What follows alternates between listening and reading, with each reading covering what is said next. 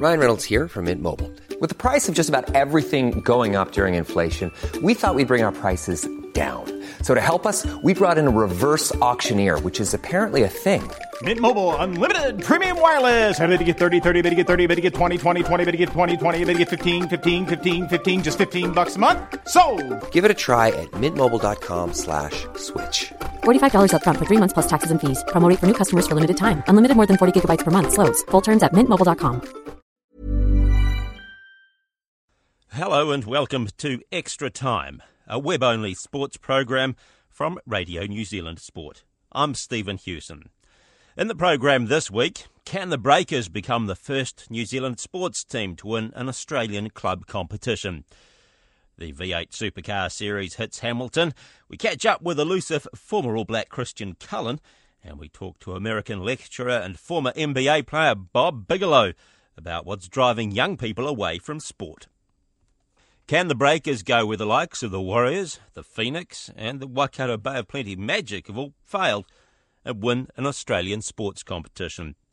After beating the reigning Australian national basketball champions Perth in the third and deciding semi final game on the North Shore this week, the Breakers will play either Townsville or Cairns in the finals series. Forward Mika Vukona played a key part in the wins in games two and three after suffering a knee injury that many thought would rule him out of the remainder of the playoffs.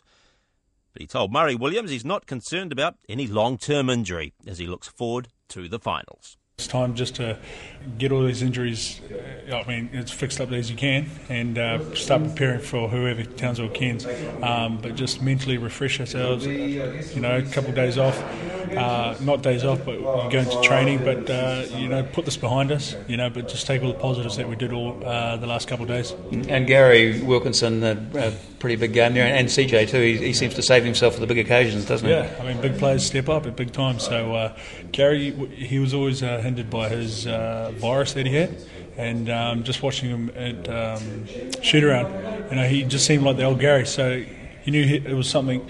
Uh, Gary was going to have a big night, but CJ always steps up. You know, he always look at his leadership and just, you know, he's got three championships. You know, the guy's a proven winner and uh, a great leader. So you don't need to worry about CJ. How do you look like Richie McCaw the way he's hustling for the ball there at times? Yeah, definitely, and it's great because uh, he takes control. That gets everybody uh, feeling good, but also just more composed out there, and uh, he does a great job at that. And there was a good range of scoring. No, it was just Kirk with 38 points. There was a lot of people around the, the high teens, and uh, Gary was top top score with 20. Yeah, I mean, and Kirk did a great job in uh, distributing the ball. I mean, we knew they were going to mark him. I mean, they thought he was, a, you know, it was a one man team. But tonight we showed, you know, with the ability to pass and find the open man, uh, we showed that we're a true team.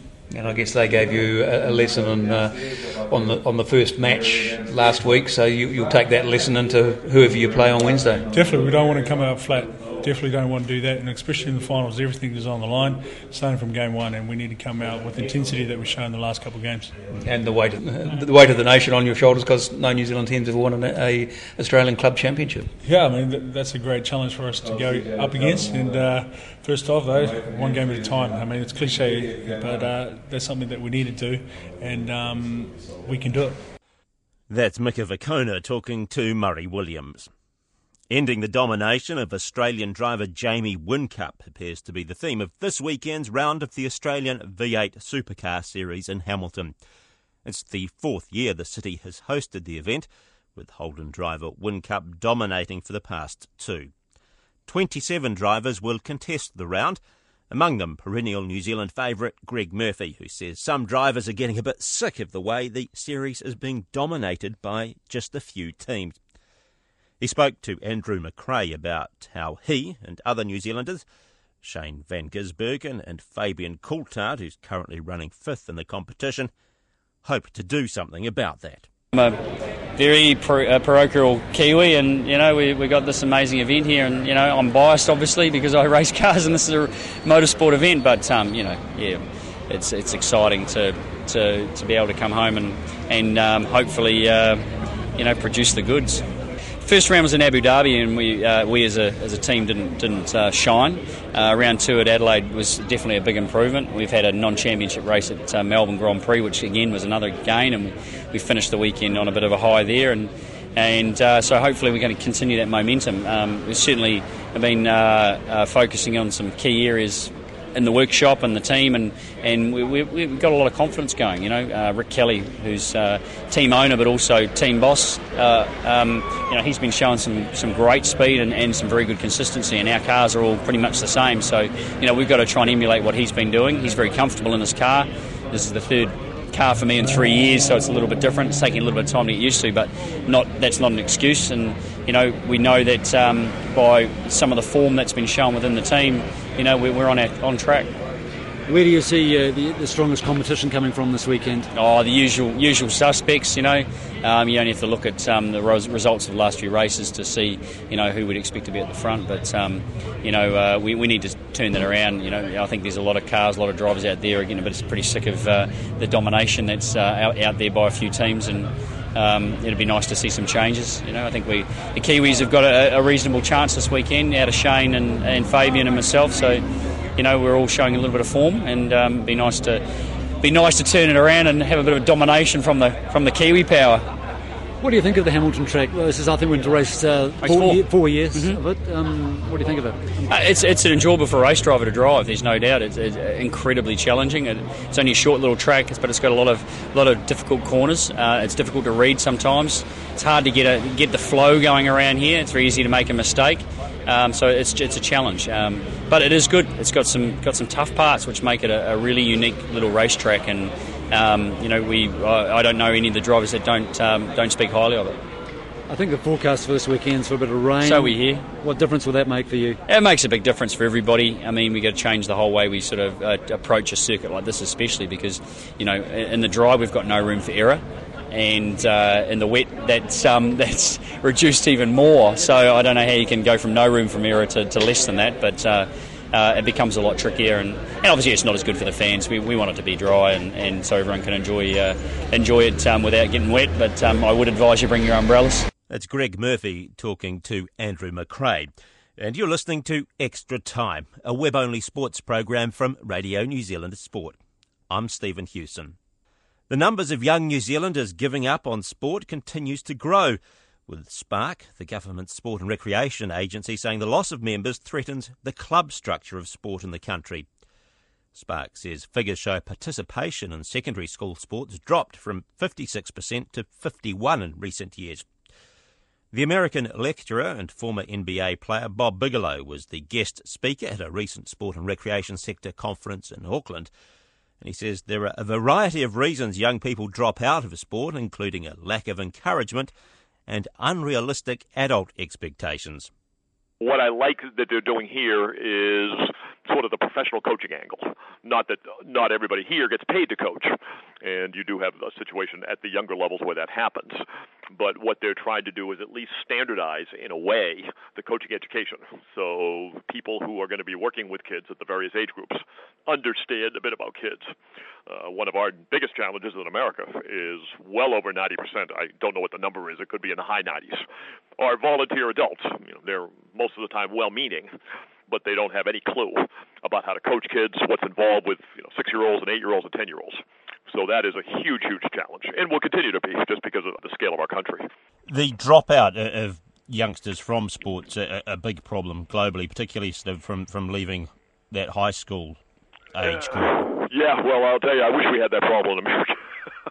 our dropout rate from 10 to 13 is phenomenal in our country. And they've done the studies. Uh, basically, we know that by 13 years old, that we are going to lose 70% of the kids who were three years ago playing at 10. So that we know. And that is down to, to what? Uh, many, many, and it's not just a, it's not the problem of adults. I mean, you know, some of it comes down to poor coaching, some of it comes down to uh, bad adults, that sort of thing. But oftentimes it comes down to the age group you're talking about, uh, which we call middle school, and there are other things going on in their lives. They have a little more worldly perspective, and they want might want to do other things. Oftentimes it has to do with burnout. And some of these kids have been playing a sport or sports since age five, so they're now into their seventh, eighth, or ninth year and maybe it's time to do something else. So it's not all sport related, and it's not all uh, adult behavior related either. It's just part of a growing child and what's happening in his or her life. How much of a problem do you think? I mean, you talk about the adult expectation uh, of youngsters, yep. and also specialising them way too early. Do you, how much of a problem is that, and how much of it do you think might be responsible for that, that high dropout rate? Mm, it would be partly responsible, and it is a problem, and it's a growing problem in our country because the adult mentality is if you start earlier, if you do it more, you're going to be better later on. Uh, that is the common, as I call it, uh, American adult DNA. And basically, science has proven it isn't. It's not out there, and it's one of the messages that I try to sell. I mean, that would be a problem, presumably globally. Uh, it can be a problem globally, depending on the uh, different sports. Generally, your individual sports, Stephen, your tennises, your gymnastics, those kind of sports, uh, tend to breed that kind of ethic. You know, get them in there earlier and get them uh, specialized. Whereas even our team sports in America, although they're getting more and more specialized, our soccer's, our footballs, our basketballs, our, our football, American football, it, generally they're not necessarily playing solely at age 10, you know, 365 days a year. Thank heavens. But we're coming in that direction too. So, up until what age then should children be giving everything a go? Never specialize until 16 or 17, which in our school system would be junior year in high school, third year in high school of a four year school. Um, I've seen no benefit, and I've been around this long enough to know. And you are talking to a very much teenage obsessed basketball player when I grew up, but I didn't start playing until I was 13 or 14. So I had a lot of pent up energy. But I see no basis and no benefits at all to narrowing down or being sport specific until maybe the, you know two years before university. And then I tell kids, okay, if you think you got a shot at playing, narrow down. But I think there are great benefits for playing other sports. And one of the laments of our high school principals and athletic directors in our country is that kids narrow down way too soon. And there's two problems. Number one, they would benefit from playing for other coaches and meeting new kids and playing and having other teammates. And number two, uh, they could be even better in another sport, and they'll never know. I mean, I've got all sorts of stories, thousands of them, of kids who finally took up another sport after having played a sole sport for too many years or majoring in a sport. And then all of a sudden, 14 or 15 years old, they find themselves, my gosh, I'm better in this sport than I was in the one I've been playing for 10 years. So, who's driving that specialization? It is being driven by a culture of adults, uh, not only parents, but uh, also uh, club administrators and sport administrators who oftentimes this is moneyed and pay me more money and make sure you play three or four seasons a year and you're better than the other kids but if you want to stay better you've got to you know play the thing whole year round. And that gets tough. And oftentimes the mere mention of it by the coaches and administrator has to do with propping up the club where they're where they're coaching and administrating it's money that's how they pay the bills and that's really bad when they're doing that, but that happens all the time. If money's such a, a driving factor, I mean, how are you going to change that? Because yeah, no, we live in a land of capitalism. I understand. Yeah, America is, and, and no one's more capitalistic than America. Let's face it. So yes, that just makes it makes the job harder because it's driven by uh, money and driven by monetary decisions. But as I tell people all the time, all right, I understand capitalism. I'm an American. I, I grew up in it. But are you w- willing to risk your child's health, physical and otherwise? Is there an understanding, though, that only 0.01 of, of all the people playing a sport are actually going to make it into any professional type of league? Yep. I mean, uh, that, presumably a lot of parents are, are, what trying to live vicariously through their kids. Yes, uh, they not only live vicariously, but uh, and they may even understand the statistic, however uh, minimal it is, the number of kids who actually make it through the system and become a pro. But uh, and, and I'm very good at uh, outlining all those statistics. But the challenge of being a parent uh, with a kid that may be better than the rest, or you know, one of the better ones, is there's always a chance it will be my kid, and I don't want to deny this kid the chance to make his dreams or her dreams. So oftentimes the push comes from the parents because I'd hate to look back in 10 years and have my kids say, "Well, I could have been a pro if you hadn't got off the treadmill." And at age 13, you would have given me another season, or paid this amount of money, or sent me to this camp, or specialized training how much of a chance is there of solving this problem, though? I mean, you, you obviously go around spreading your, your message, but uh, uh, is anything changing? Well, there is almost no chance of wholesale change. What there is a chance of doing, as I, I've been telling people for 20 years, is you tweak around the edges. What you try to do is get more and more people thinking about it, and if you get enough people thinking about it in various communities, maybe they'll hold back another year or two of really competitive stuff rather than just loosely competitive stuff. So that's where I probably do my best work in America. And I get the question from the media all the time in America. So, Bob, what have you done? In the last 20 years, other than go around and talk a thousand times. I said, yeah, my wife asks me that all the time. But what I've tried to do at the community level is get people to wake up and get them to think outside their very narrow boxes and hopefully look at this as a child's endeavor and say, do we want our children to grow up like children, or do we want them to be chip off the old block of adults who are intense and want them to, you know, enter this Darwinian system and learn it as quickly as possible because life is competitive and that's what we do with kids. Or as a friend of mine once said, when did childhood ever become training camp for adulthood? I'm not talking about rocket science. What I'm talking about is children, how they grow, how they live within the context of play, what they think about, what they want to do, what don't they want to do. So I approach it from a child's aspect. And then I challenged the parents. I said, You tell me this is all about the kids. Everybody says this is about the kids. But are your actions and your behaviors reflecting that? I was talking with American lecturer and former NBA player Bob Bigelow. The elusive Christian Cullen played 58 tests and scored 46 tries, and his speed and flair is arguably unmatched at fullback for the All Blacks. He was then controversially dropped ahead of the 2003 World Cup when the side was coached by John Mitchell and Robbie Deans. So, what's he up to now? Martin Cross from the International Rugby Board's Total Rugby program caught up with Cullen during the recent Hong Kong Sevens. I mean, I've got three young kids now, so it's, um, yeah, I've got business interests uh, in Wellington and Auckland and, uh, you know, a bit of property stuff. I do a bit of coaching with Murray Mexted at IRANZ uh, in, uh, in New Zealand. Come up here and, you know, we're going to hopefully come up here a bit more with um, this Asian Pacific side and, and travel around Asia and do stuff here. So, yeah, fle- re- really flexible. Play a bit of golf, but you know it's good that I can be flexible and uh, you know spend a bit of time with the family, which um, you know when you're playing was quite hard to do. Rugby World Cup coming up. Um, can anyone stop the All Blacks? Because everyone who, you know, from my hemisphere is thinking this is the All Blacks World Cup. Yes, they can because um, there are teams around the world at the moment that know they can beat the All Blacks, whether it be overseas or in New Zealand, because they've, they've done it before. But it's going to be tough. That they're going to have to be at their peak and I think the All Blacks will just have to be a little bit off their game. But I, I mean, you, you watched Aussie play the All Blacks here in Hong Kong, and they beat them. You watched South Africa play the All Blacks, and the All Blacks come back and won a few of those games where they probably shouldn't have. So I think the, the Springboks think no, they can beat the All Blacks, and I think England. I think they always play well in World Cups, and I think coming down to New Zealand in the winter, they're playing a reasonably expensive game, but they've got that tight game as well. But I think, yeah, the, the one team that I'm worried about is the is Australians because I think they, you know, smart side, Robbie Deans in there. But I mean, the All Blacks, they'll be hard to beat. Great, great balance in their side at the moment with old heads, young guys. But, you know, if one guy goes down, we could be in a bit of trouble. Who were your heroes when you were growing up? Uh, I mean, I, yeah, I mean, I remember the, the World Cup in '87 in New Zealand and watching Serge Blanco for France play. So, I mean, his his style of rugby probably was how I ended up playing in the end guys like him, um, Andre Joubert.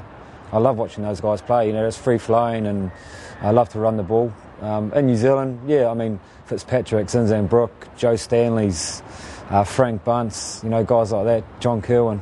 Yeah, I mean, there's there's a lot of guys you can you can look up to in New Zealand for rugby wise. You made your All Black debut, and then I think you, you went away to South Africa and you won the series. What was that like? For me, I mean, it was my first big tour. I was only uh, 20 at the time, so the, I suppose the uh, tradition of the All Blacks and what South Africa meant, and not having played them or won a series over there, didn't really sink into me. I think a lot of the older guys, like uh, there was uh, you know Zinni and Fitzy and, and Jeff Wilson at the time, I think it meant a bit more to them at the time. I think when I sit down now and think about it, there was guys. I think Don Clarke was at the time, and Fitzy said when he came off the field after that game in Joburg when he won the series, you know Don Clarke was crying and gave him a big hug and and all that sort of stuff. So I think now when I sit and I think about it, it's a pretty special moment. But at the time, I was a young guy, pretty naive. I just thought it was another game of rugby. We won another Test match. What was it like just being a fullback where you had such a great team, where you had almost freedom to express yourself at any time? I was pretty lucky when I played. You know, obviously Jonah, Jeff Wilson, uh, Tana when he came onto the on the scene later on, um, even in uh, Lama So these guys are easy to play outside and inside because my, my probably biggest strength was support play.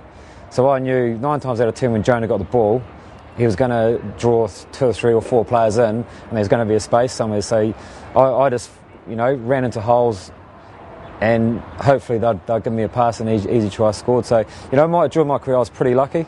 I did play with some pretty special players um, who like to run the ball. Were you always fast, by the way? I mean, was it something that you really worked at, or was it just a natural gift? I mean, at school, were you winning 100 metre races? Yeah, I was, I was an active kid when I was young, so I suppose I was reasonably quick for, for a white guy. But there's a lot of kids now, we do a bit of kids coaching, and a lot of kids have got talent and speed and all the skill, but they haven't, you know, they haven't got that drive or that work ethic. And kids that haven't got all that skill, you know, they want to work really hard, and eventually they overtake all these kids with skill. And I think I got to a point where I was probably fastest and best player in my, in my college, but then I got to a point where I made, like in New Zealand secondary schools, and it really hit me. There was a hundred other kids in New Zealand that were just as skillful and fast and as strong as me. And that's uh, probably when I was about 16 I realised I have to go and work, work hard to, to get above these kids that have got the same, same abilities. 99 Rugby World Cup. You got moved to centre. I mean, that, you know, probably not particularly where you wanted to play. I mean, how did you handle that? John Hart came down and we had a meeting, and um, the coach at the time, and and kind of asked me. And probably at the time I said, well, I'll do whatever's best for the team, and you know, I want to play, so I'll play anywhere. But you know, I sit here now thinking, well, I wish I had said that. I wish I said I want to play fullback, but you know, it's happened, and um, I suppose the tournament itself was probably frustrating for me because I think you need to be playing in a position to be for you know a few more games than two or three to, to be good at it. And probably at that time there was other guys that could have probably filled that spot better than I could. I mean, I think my position was was fullback or possibly wing. So for me, that tournament was pretty frustrating. Um, but I mean, it's happened to the All Blacks two or three times. I mean, they've probably moved a centre in there that probably shouldn't have gone in there. Um, injuries. You suffered quite a lot with injuries. Um, how did you find that easy to cope mentally? Were you a, a, good injured player, if I can put it like that, or were you a bad injured player? I suppose my, during the All Blacks sort of in New Zealand from like I'm, i did my knee when I was 16. I did my cartilage. So I think back in those days they just, they just whipped the cartilage, cartilage out. So from 16 to whatever I had bone on bone. So I got through all right. But I think at the end of the career, when I probably 20, 28, 29, you know, it started to get a bit sore. Then I moved to Ireland, and then I had three shoulder operations, and so all my injuries kind of came at the end of end of my career. I started getting hamstring injuries and yeah. calf strains, and just injuries I'd never got before. And I think really frustrating, but that's that's rugby. You get injured. I was, I was I'm quite pleased now I didn't get injured like a lot of injuries early on in my career where you you know you, you play then you're out for six months and you play out for six months. I got my injuries in bulk. unfortunately, when I was in Ireland, which was uh, frustrating because I was away from home, away from friends, and I suppose quite tough to be injured when you're on the other side of the world. The Irish people were great. The, the boys there were great. I mean, I turned up my last game in New Zealand, hurt my shoulder, got there, got a scan, and I was six months out, and I hadn't even put the boots on. So for them to, I suppose, keep me and not send me home, um, you know, thankful to them for that. And they, you know, they looked after me and, you know, came back, played, played a, few games in a row, then did my other shoulder. Um, but yeah, I mean, that, that's the way it goes. They they were really good about it. I enjoyed, yeah, yes and I enjoyed the lifestyle. I think the weather got to me after a while. I mean, I think one summer it rained every day at, at some stage during the day, which kind of got me down. But when I wasn't injured, um, yeah, I mean, you spend a lot more time at home. I love my golf. So golf, golf courses over there were pretty special, and uh, we played some pretty awesome golf courses. So all that sort of stuff is, um, you know, memories I'll, I'll, never forget. And I've got mates over there now that um, you'll have forever. That's former All Black Christian Cullen. And that's the program for this week. You've been listening to Extra Time, a web only sports program from Radio New Zealand Sport. I'm Stephen Hewson. Hey, folks, I'm Marc Maron from the WTF Podcast, and this episode is brought to you by Kleenex Ultra Soft Tissues your ally to help tackle your allergy symptoms this season. I love the change of seasons, but nobody loves pollen and all those other things floating in the air that make you sneeze during this nice weather. Kleenex Ultra Soft tissues are hypoallergenic and allergist approved. So fight back against watery eyes and runny noses without worrying about irritating your skin. For this allergy season, grab Kleenex and face allergies head on.